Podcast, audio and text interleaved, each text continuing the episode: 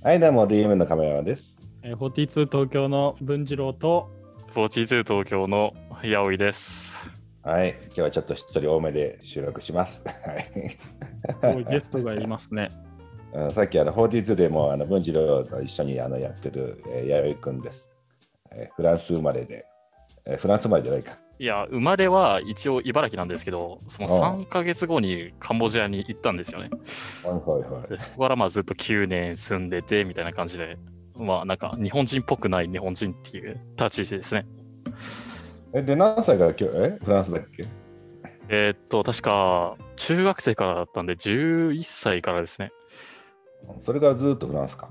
それから、あの、こう、中学3年生まで、えー15歳ぐらいになるまでフランスにいたんですけど、その後に高校はあのベトナムの方に行ったんですよね。で、ベトナムで高校生活を終えてから、フランスの大学に戻りましたね。はいはい。で、大学いや、本当は日本に行きたかったんですよね、大学。ただ、うんあの日本の大学ってめちゃくちゃ高いんですよ。あ、そうなの、1年100万ぐらい払わないといけないみたいな感じで、で、親がめちゃくちゃ拒否してきて、うんで、結局、自分が行ける場所ってなったら、フランスの大学で、で、フランスの大学だと、確か1年5万ぐらいで済むんですよ。あ、そんなん安いの？へえ、そうなんでですよ。そうか。なので、フランスに行けって言われて行きましたね。え、お母さんは今フランスにいるよね？そうですね、今はフランスにいます。え、で、大学卒業してから42行ったの？いや、でも大学中退しましたね。あの、大学1年間行ってたんですけど、その間にちょっと、42っていうプログラミングスクールにがなんか話題になってて、で、そこで、あ、ちょっと入学してみようかなっていう感じでテストを受けたら、ちょっとハマってしまって、結局大学中退して42にどっぷりあの自分の人生捧げたっていう感じですね。え、何歳の時に42行ったんだっけ？19の時ですかね。あ、そうまあ、だ。19から、まあ、21歳か22歳のまでずっと42でした。そうそう。で、うちらが42を日本に持ってこようとした時に、えーその中にいて、日本人いないのって言ったらいるよって言われて、で、紹介してもらったんだね。そうですね。で、その時に自分全然 DMM のことも知らなかったんで、ちょっと会長と会ってから DMM のことを自分のあのパソコンで調べたんですけど、出たサイトがちょっとやばくて、周りの生徒からちょっとやばい目で見られましたね。あ、そうだ。それはもう困ったな。ちょっと困りました、最初。で、その後に俺がもう、いや、お前日本来て42立ち上げてたいよって言って、で、まあ、来ることになったけど、よく来る気になったね、その時にじゃいやー、自分そもそもその時なんか失うものもなかったんですよね、基本。お前。だから42に全て捧げてたので、なんか何か失うっていうことはなくて、で、それでまあ、あ、楽しそうだなと思って飛んできたって感じですね。なるほど。失うもんないやつは、まあ確かに強いよな。で立ち上げた途端にいきなりコロナだもんな。いやー、大変ですね、本当。あ42しかもオフラインだからこそ魅力的ってめちゃくちゃ宣伝してたんで、うんでそこでいきなりオンラインだったらどうなるのかっていう、ちょっと疑問はいろいろ生まれましたね。うんで、どうだ？や,、えーとやってみたらどう？オンラインでもなんとかなる？なんとかなりますね、やっぱり。オフラインとはちょっと違ったオンライン的な魅力っていうのがあって、みんなそれに溶け込んで行っていったので、それはそれで嬉しいところですね。ただ、やっぱりオフラインだと、あのどんなことが起きるのか、ちょっと分かりやすいというところはあるんですよね。自分たちがずっと、その生徒たちの近くにいたので。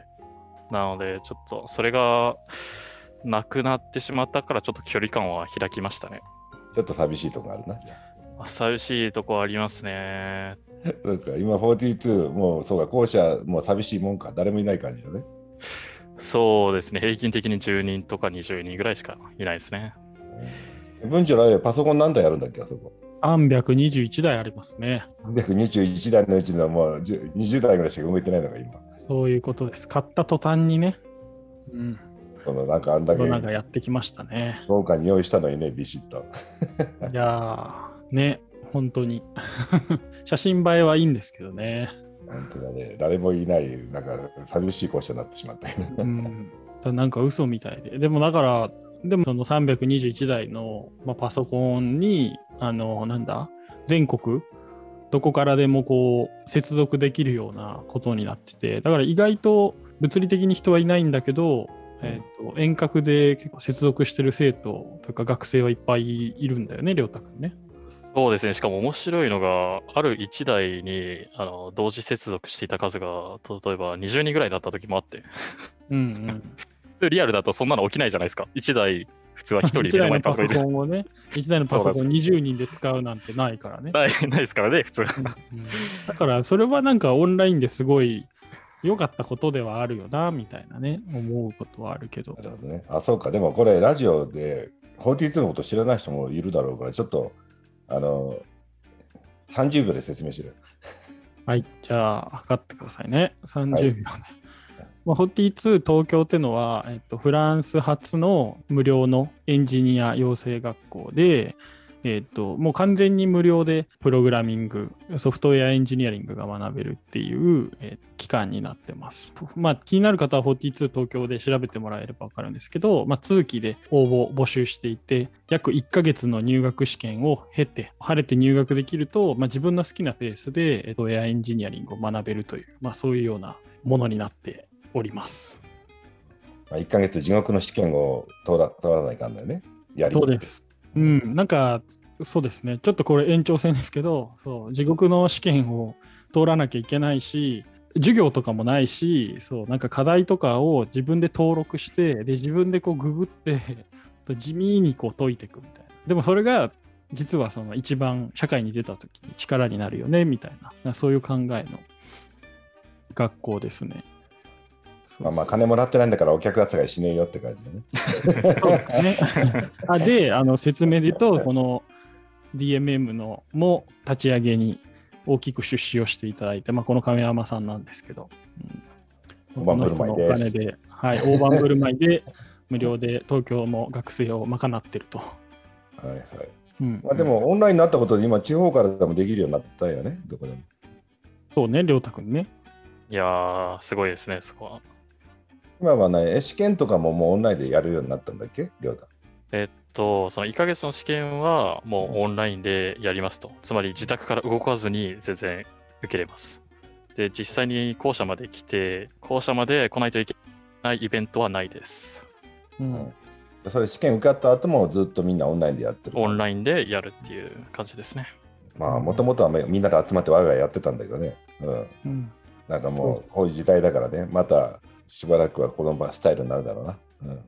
うん。うん、そうですね。まあだからぜひ、なんか新感覚ではあるけど、でもまあ、リモートで働くっていうのも、これもリモートの今、録音ですからね。リモートで、ズームで働くっていうのも、なんか、体験としてはこう珍しくないというか、仕事、社会に出た時も珍しくないんで、なんかぜひ、これでね、力つけてもらえたらって思うんですけどね。どうしてもなんか宣伝っぽく喋っちゃう。まあ、宣伝っていうか、そうやね。まあまあ、来たかったらおいでって感じだね。うんいやでも42については我々あの多分一日中喋れるので、じゃあ、一旦まあ長くなるから、この辺で今日はおしまいという。はい。はい、じゃあはい、ありがとうございました。はい。